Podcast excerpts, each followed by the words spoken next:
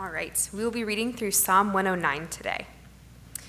Be not silent, O God of my praise, for wicked and deceitful mouths are opened against me, speaking against me with lying tongues. They encircle me with words of hate and attack me without cause. In return for my love, they accuse me, but I give myself to prayer. So they reward me evil for good and hatred for my love. Appoint a wicked man against him. Let an accuser stand at his right hand. When he is tired, let him come forth guilty. Let his prayer be counted as sin. May his days be few. May another take his office. May his children be fatherless and his wife a widow. May his children wander about and beg, seeking far food far from the ruins they inhabit. May the creditor seize all that he has. May strangers plunder the fruits of his toil. Let there be none to extend kindness to him, nor any to pity his fatherless children. May his posterity be cut off. May his name be blotted out in the second generation. May the iniquity of his fathers be remembered before the Lord, and let not the sin of his mother be blotted out. Let them be before the Lord continually, that he may cut off the memory of them from the earth.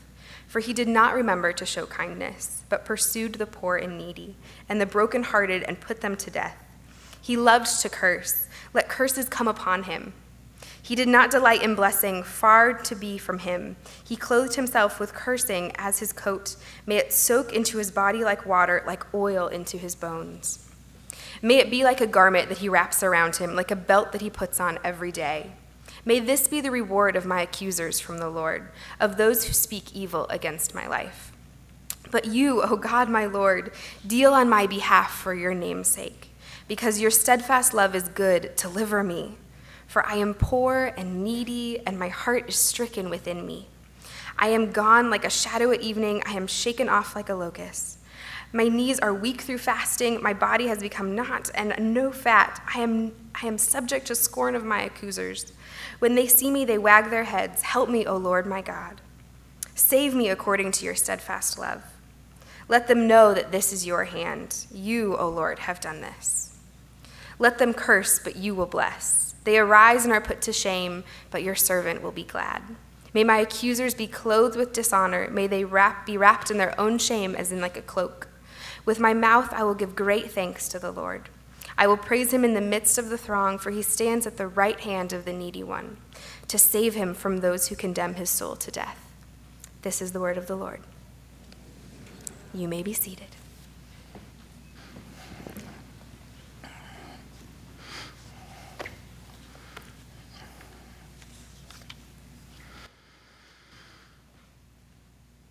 If you're not angry, you're not paying attention.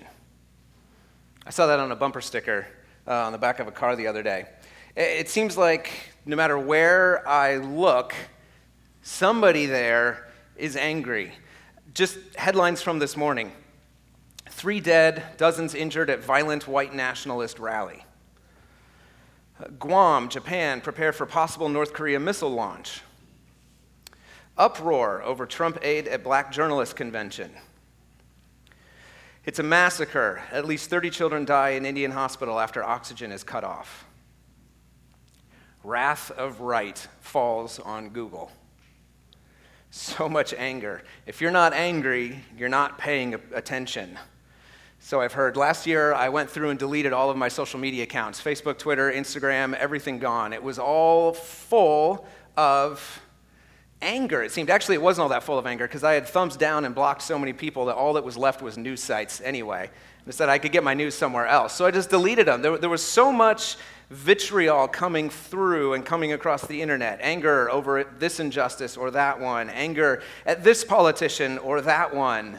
This tragedy or that issue, that I just uh, deleted it all. If you're not angry, you're not paying attention.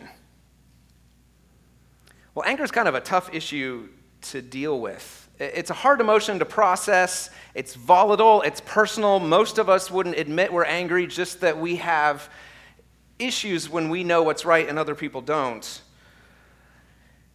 And I'm more than happy to kind of put on the face of being angry about those things that are socially acceptable to be angry at, you know, angry about this or angry about that, the ones that everybody sort of collectively is angry about. But in honesty, when I look inside, you know, it's It's usually not the big injustices that make me angry, it's the small ones pointed at me.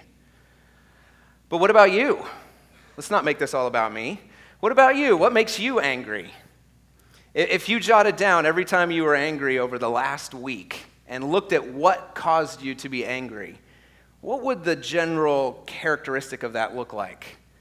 Uh, are you angry at poverty and starvation and great injustices around the world? Or is it more like that guy who cut you off in traffic, or the stupid microwave at work that can't heat anything up quickly enough, or stuff like that? I'm just going to stop before I put myself under conviction. Anger is a hard topic, and because it's such a hard topic, I brought a friend to help me deal with this, to just lighten the mood a little bit. This is anger. And and anger has a lot of things to say. I don't know if you'll be able to hear this or not, but... Great. This is just great. Great. You know, this is just great. He's like, all right, that's it, Pops. I'm coming for you. We're just going to put him right here. And if it starts to feel hot in here, like we're under conviction, I'm just going to reach over and squeeze his hand, and then we can all laugh and sort of relieve the tension a little bit. You guys all know what movie this guy is from? Yeah, Inside Out, exactly. It was a great movie. The uh, central pr- premise is that there's this young girl. She's going through a stressful life change, and we get to come along that journey with her through the, the eyes of the five emotions that live inside of her head, inside of headquarters. And in her head, uh, joy, not anger, joy is in charge. Joy runs the control panel. Joy is the one that decides most of the time what they're going to do. Uh, but in the course of the movie, as it jumps into different people's heads and you get a clue what's going on, just briefly, the movie doesn't really make a point of it or try to draw a lesson or anything, but just briefly you'll notice inside the dad's head, anger's in charge. Anger sits front and center and calls the shots.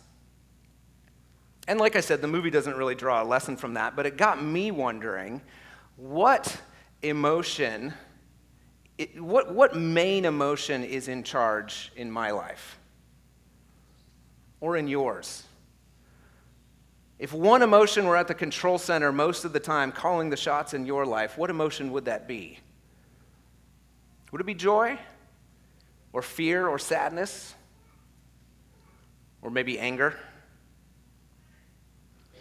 Now, we've talked through some of these emotions and others in this summer series through the Psalms called Songs of Rescue, as we've looked at different Psalms and different emotions and learned together from the Psalm how to appropriately express and evaluate and process these emotions we have before God. How do we live before God in such a way that we have an emotionally healthy spirituality and emotionally healthy life? And the Psalms have given us a, a model and a guide for expressing our emotions in these healthy ways before God. And our goal of this series has been mainly to, to give you the words you need to express the emotions we all go through, words from the Psalms, so that we can learn how to express them, but express them back to God. So to round off the sermon series, to finish uh, finish it all up, tie it up in a neat bow, we're going to look at Psalm one oh nine, Psalm one oh nine, to learn about anger. How should we process our anger? Is there a healthy way to express and evaluate anger? We'll turn to Psalm one oh nine, and we're going to explore it and see if we can find some answers to those questions. If you've grabbed one of those Bibles under the seat in front of you, it is on page six oh one. And as you turn there to Psalm one oh nine, let me just give you a little bit of context on the psalm. Uh, tradition tells us that it's one of David's psalms, one of the songs that David wrote, uh, though we can't necessarily tie this song to any one particular incident in his life. Uh, it's just not, there's not enough specifics for us to do that.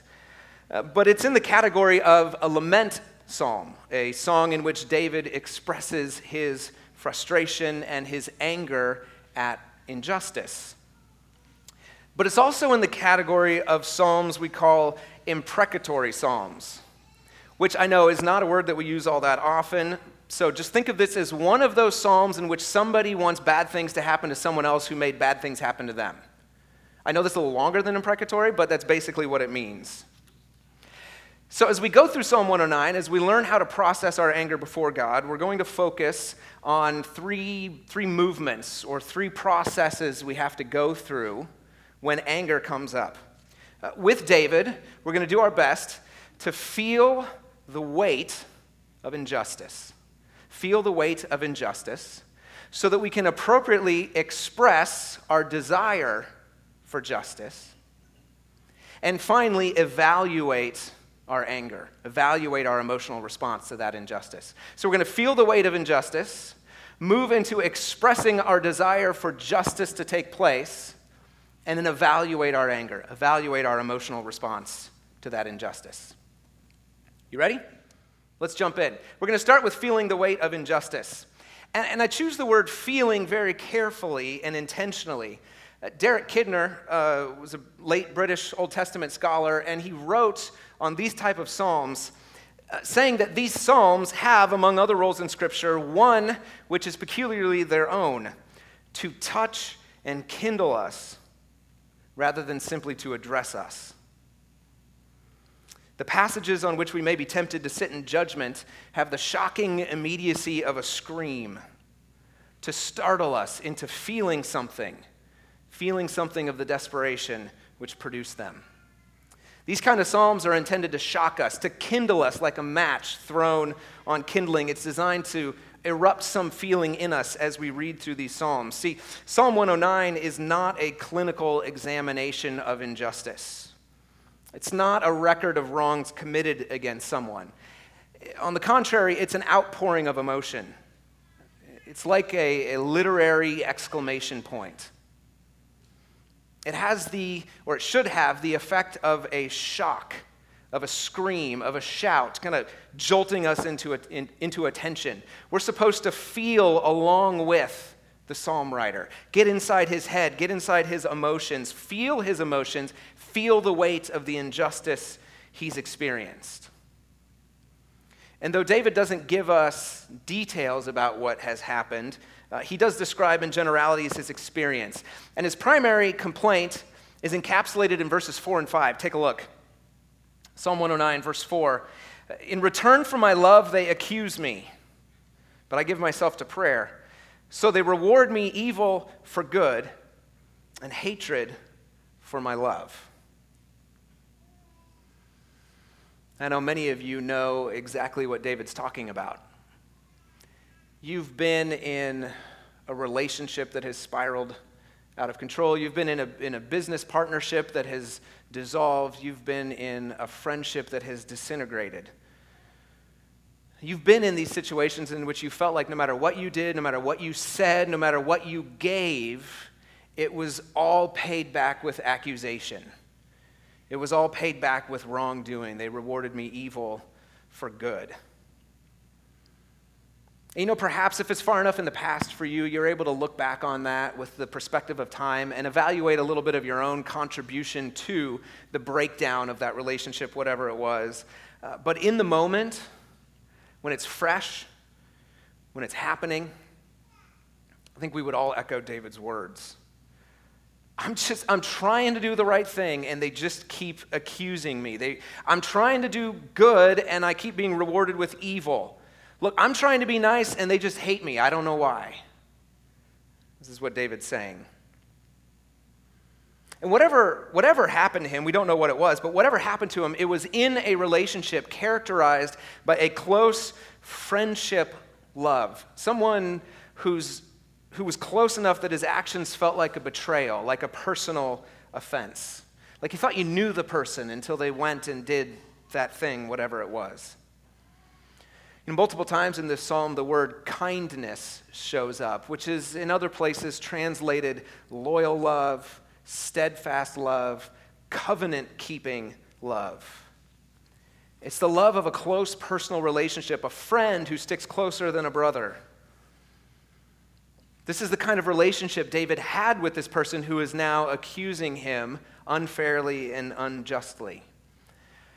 It's a, it's a personal betrayal, a betrayal that's caused a significant amount of distress and psychological anguish. If you slide down to verses twenty-two through twenty-five, he says, I'm, I'm poor and needy, and my heart is stricken within me.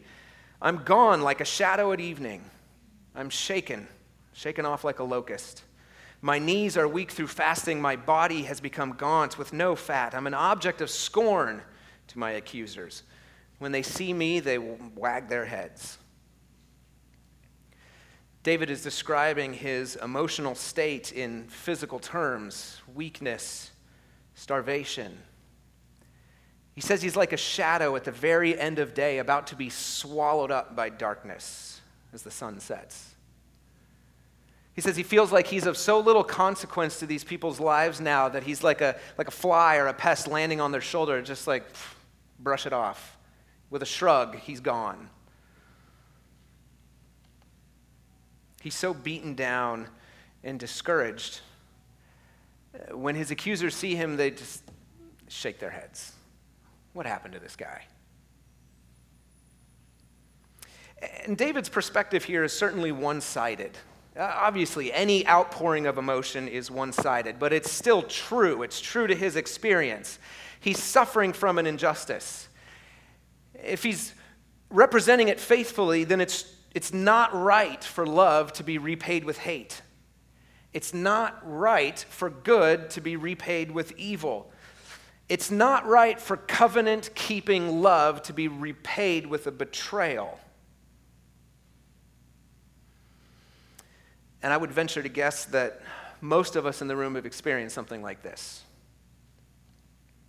You've been in a friendship where the other person Uh, refuses to talk to you about whatever's going on with them. Instead, they talk to everyone else. You thought things were fine, and then you find out, no, they're not. And by the time you find out what they're angry about, you thought it had already been addressed, or maybe it's a total misunderstanding, but it doesn't matter. Everybody's entrenched into anger, and the relationship just dissolves.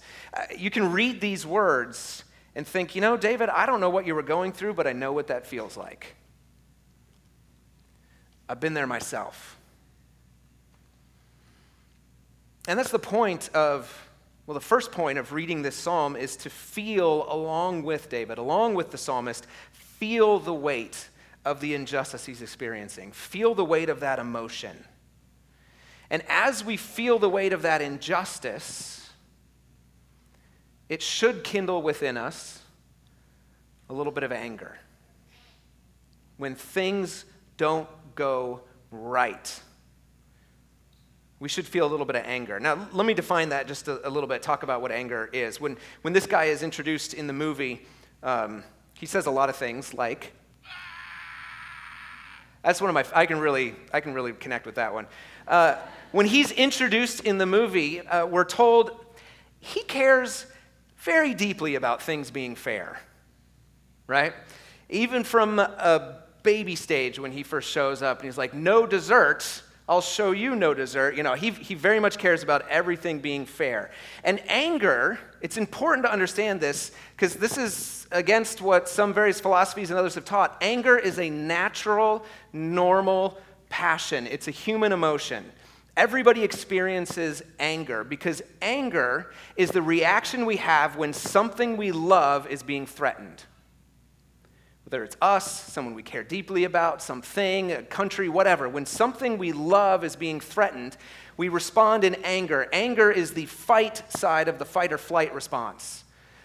Anger is the power, the, the, the kind of kick in the pants some of us need sometimes to get out there and do something, make a change, just do something to fix whatever went wrong, defend the thing we love against whatever's threatening it. So anger is the normal and, I would argue, the right response to actually feeling the weight of injustice. Now, we can hear about injustice, we can hear about things that are wrong with other people without feeling the weight of it, and sometimes that's healthy. If I got angry about everything I saw just on the news this morning, I, you know, there'd be nothing left of me.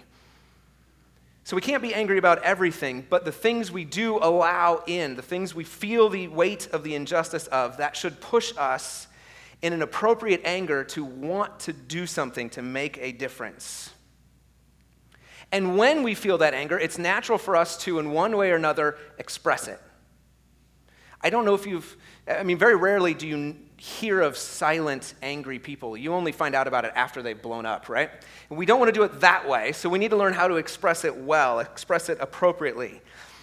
And proper expressions of anger are not just blow up, set your hair on fire, turn red, um, just like wrath fests. They're supposed to be an, an expression of a desire for justice, of whatever's wrong to be set right. which is what David does in Psalm one oh nine. He expresses a desire for justice. Now, obviously, that expression can take more or less healthy forms, uh, especially if our idea of justice or of what is actually right is out of whack. And we're going to talk about that a little more later. And as we read through Psalm one oh nine earlier, you might have been struck by what sounded like just sheer vindictiveness or, or whining almost coming through in this psalm. Look at verse six. David's saying, here's what I want to have happen to the guy who's accusing me, this guy who's betrayed me. Appoint a wicked man against him. Let an accuser stand at his right hand. In other words, so in the court system at the time, um, the uh, the defendant, you know, standing here, and the person who's accusing them would stand literally at his right hand. Here's all the things you've done wrong. And he's saying, what's happening to me isn't fair. I want something, I want that to happen to him. I want an accuser to stand at his right hand. When he is tried, let him come forth guilty. Let his prayer be counted as sin. In other words, when he asks for mercy, have the judge double the sentence. And then this is where it gets really rough, verse eight. May his days be few. May another take his office or his job. May his children be fatherless and his wife a widow. May his children wander about and beg, seeking food far from the ruins they inhabit.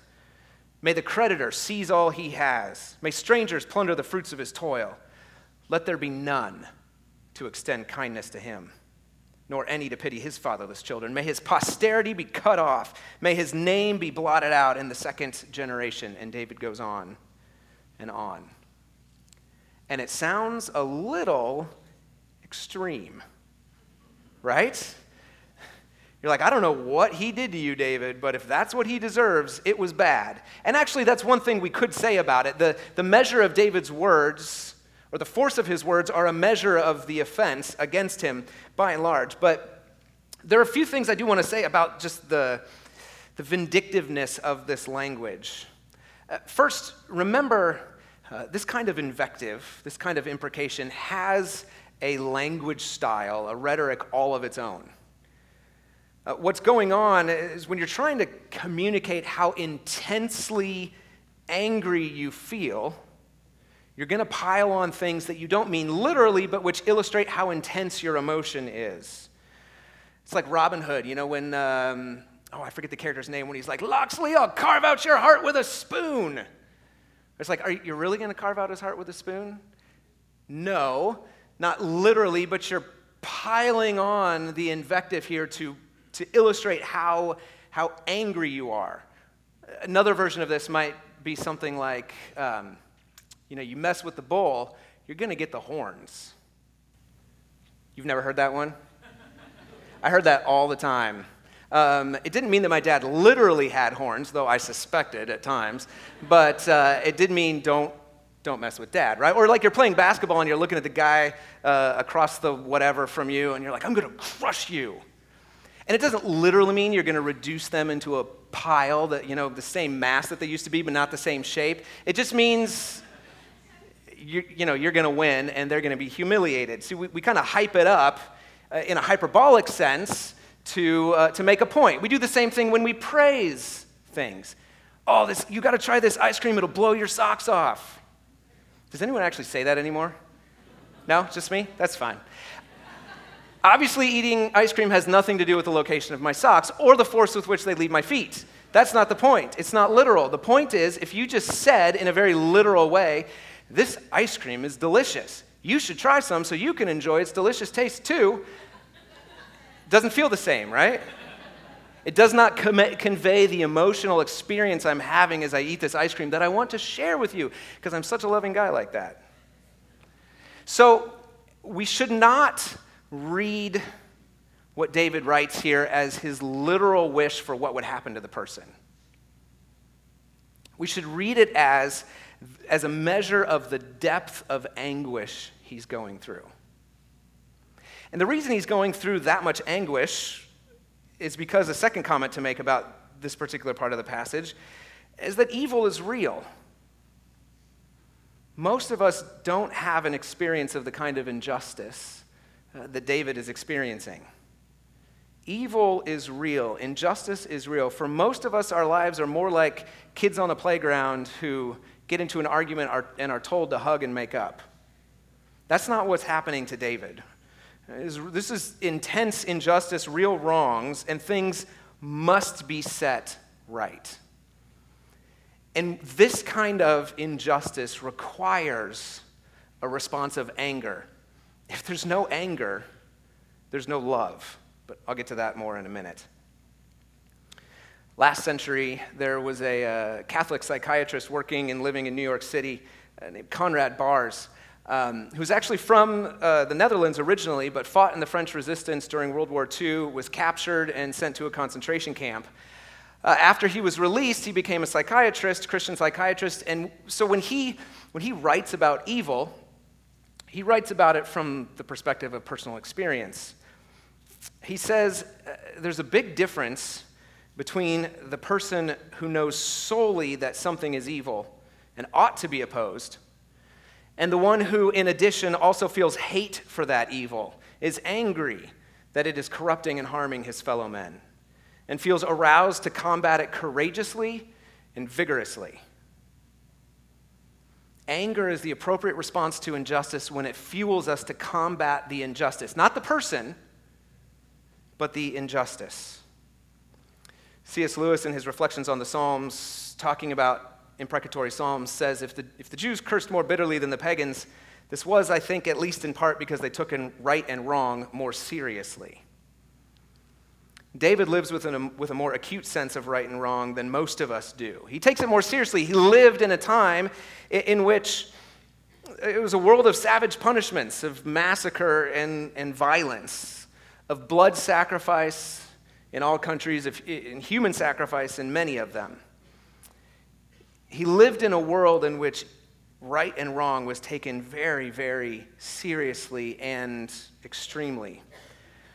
But even so, don't judge his words too harshly. When we hope that someone gets what's coming to them, or we say we're going to sue them for all they're worth, or we want to give them their due, I mean, what are we actually wishing for? If you look deep inside while thinking about the person who has hurt you the most in this life, some of us may feel like David's words don't go far enough. After all, when we tell someone to go to hell, we're saying worse than what David did. So don't be too quick to sit in judgment on a passage like this, which is a raw outpouring of emotion. We are fully capable of feeling the way David felt, even though we might be just a little more polite in the way we express it. So as we feel the weight of injustice and learn to express that desire for justice, we also need to evaluate it. We need to evaluate our anger and evaluate the justice that we're seeking. Uh, what, what's happening in these verses when, when David says that, that he wants justice to come on this person? Uh, his sense of justice is basically, it, it's based on the principle of reciprocity. You know this principle? You're probably familiar with the golden rule side of it. Do unto others as you would have them do unto you. So basically, it's whatever you give, that's what you want to come back to you. The other side, the inverse of the golden rule, uh, from Matthew seven is, with the judgment you pronounce, you will be judged. And with the measure you use, it will be measured to you. This comes through very clearly in Psalm one oh nine, this principle of reciprocity. If you look at verse sixteen, David says about his accuser, for he did not remember to show kindness, covenant love. Verse twelve, let there be none to extend kindness to him. Verse seventeen is even more clear. He loved to curse, let curses come upon him. He did not delight in blessing, may it be far from him. And David goes on to describe this guy as like a person who's put on a coat made of cursing. And he says, let that coat stick to him. Let it soak into him. Make it so that he cannot even take it off. And it reminded me of, uh, of a section in C S Lewis's book, The Great Divorce, uh, which is a fabulous book if you've never read it. He calls it a dream or a fantasy of, of what might happen if a, a busload of people from hell were allowed to visit heaven. And in the story, all those who came from hell for a holiday, for a vacation in heaven, they're each greeted by a friend or a loved one in heaven who, who was their, you know, their friend or loved one on earth, and, and they, they're each trying to convince the person, stay, stay in heaven. And each one of them says, yeah, I, I want heaven, but I want heaven on my terms. And each one has different terms. Ultimately, each person chooses to be in hell where they can be free instead of in heaven where they have to submit to God. And so in the in the course of all these different uh, people that the narrator is seeing, one of them is this uh, this old lady who's just a string of complaints. Complaint, complaint, complaint, complaint, complaint. And the narrator, looking at this person, says, she doesn't seem to be the sort of soul that ought to be in even danger of damnation. She isn't wicked. She's just a silly, garrulous old woman who got into a habit of grumbling. And his teacher, the guy who's interpreting all of these uh, experiences for him, says, well, that's what she once was. Maybe that's what she still is. If so, she'll certainly be cured, but the whole question is whether she is in fact a grumbler or only a grumble.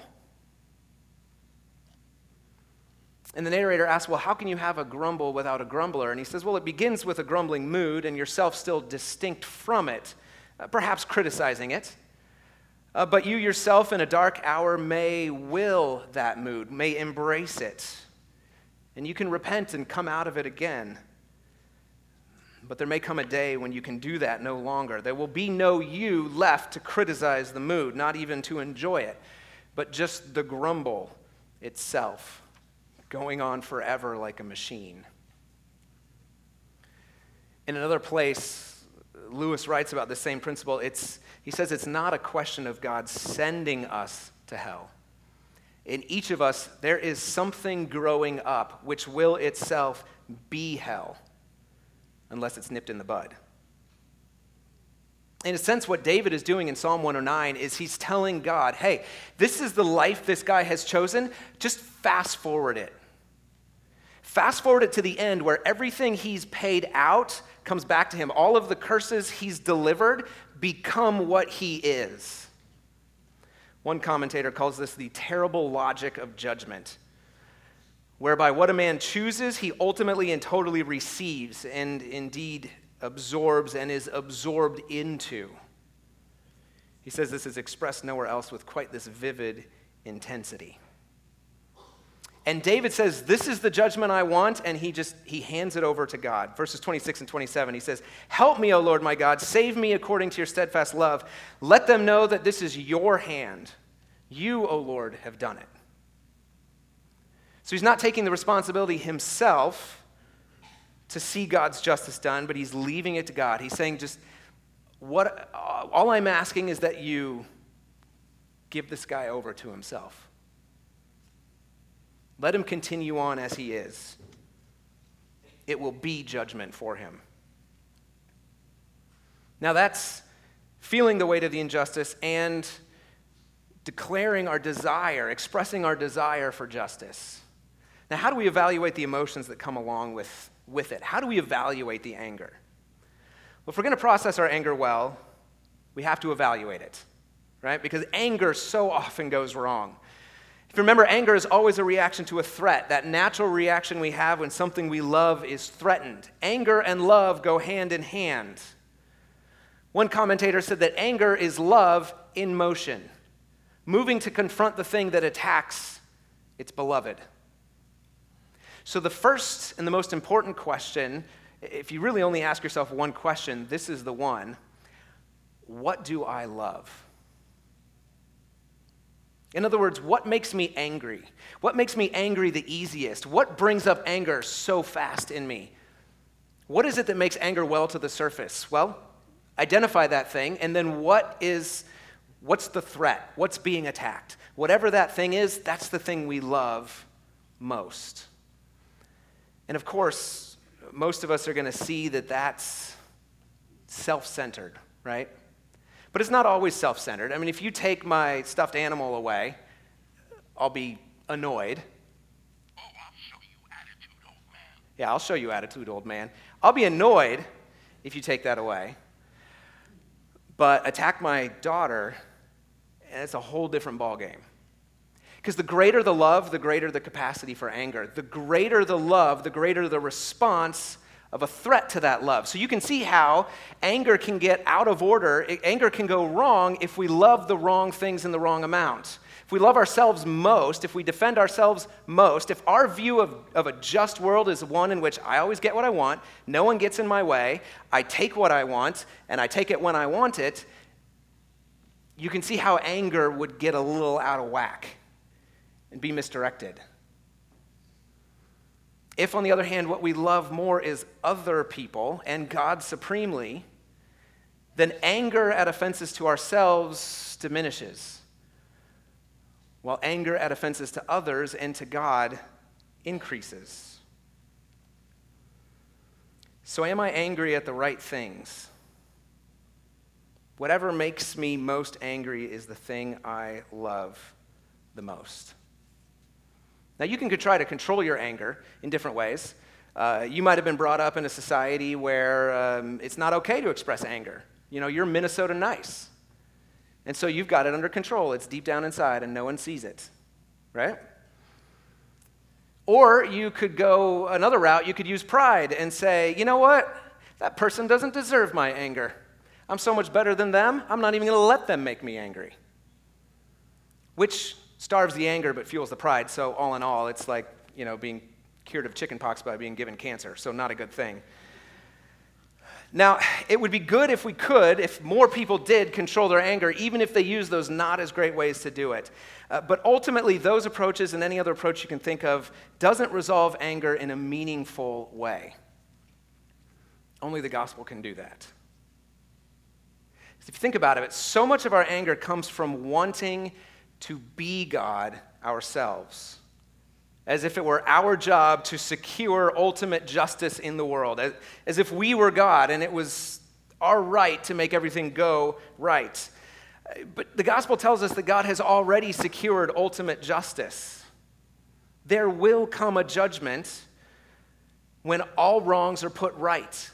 And what that does is it takes the responsibility to fix everything out of my hands and puts it back in God's hands. I don't have to panic. I don't have to be anxious about things being made right. I can live under and with injustice because it's not up to me, which is incredibly freeing and somewhat, I'm not sure ironically is the right word for it, but when you're free from being angry, or when you're free to live under injustice, you can actually combat it better.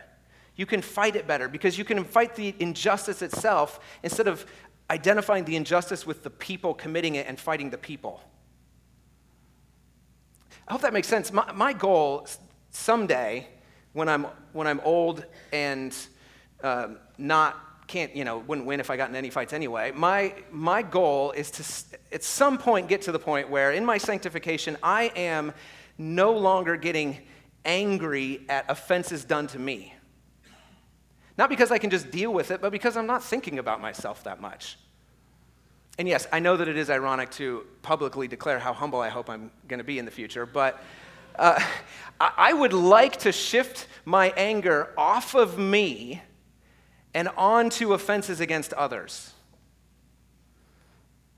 And the more I look at what Jesus has done for me, the more it takes, uh, the more it takes the focus off of myself and puts it back on God, and, and I can get angry at the things he got angry at, which, you know what, includes the evil inside of me. See, David prayed in a sense, God, give him over to himself. Give him over to himself. Just fast forward. Everything he's doing now, fast forward to its natural conclusion. And you know, we live, we live on the other side of the cross. Just because these words are here in Scripture doesn't mean that should be this should be our attitude. And if Psalm one oh nine is like your life psalm, you may have anger issues. Uh, I don't want to hear about them. I won't. I won't know how to deal with them. I'll just. I'll be afraid of you if this is your life passage. But I, I don't even remember what I was saying. What was I saying? Something about anger, moving anger off of me. I don't know. Um, I think I was talking about the gospel, right? Here's the point. God is going to take care of injustice.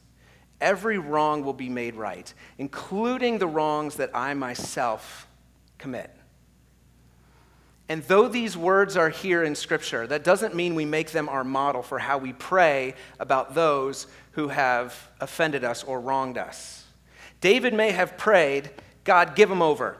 Because for the Old Testament saints, uh, a future righting of wrongs was way off in the distance. It was fuzzy. It was like taking your glasses off and trying to describe the landscape. When all you can see is what's right here, then you need justice now for justice to be realized. But we live on the other side of the cross. Justice has come. We no longer pray, God, give them over. Now we pray, God, save them from themselves. In the same way you saved me from myself, save them from them themselves.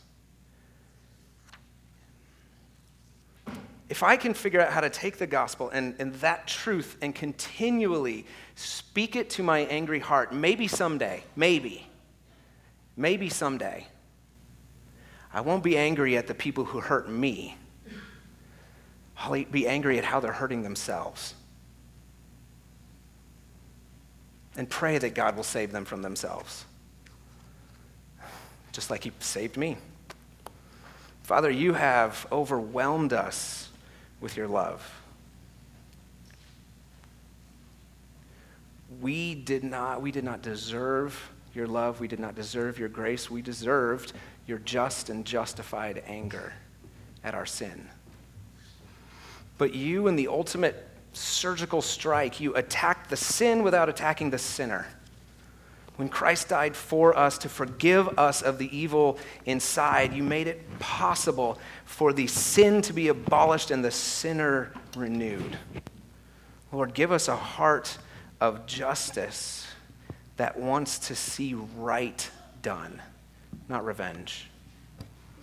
And give us a healthy and appropriate anger. An anger that fuels your purposes in your kingdom, not our own kingdoms, not our own purposes. Give us anger like fuel in a car to move us forward, not like, not like a fuse on a bomb. Give us the wisdom to hate the things you hate, but love the people you love. Move in love. Let our anger bring about justice. In Jesus' name.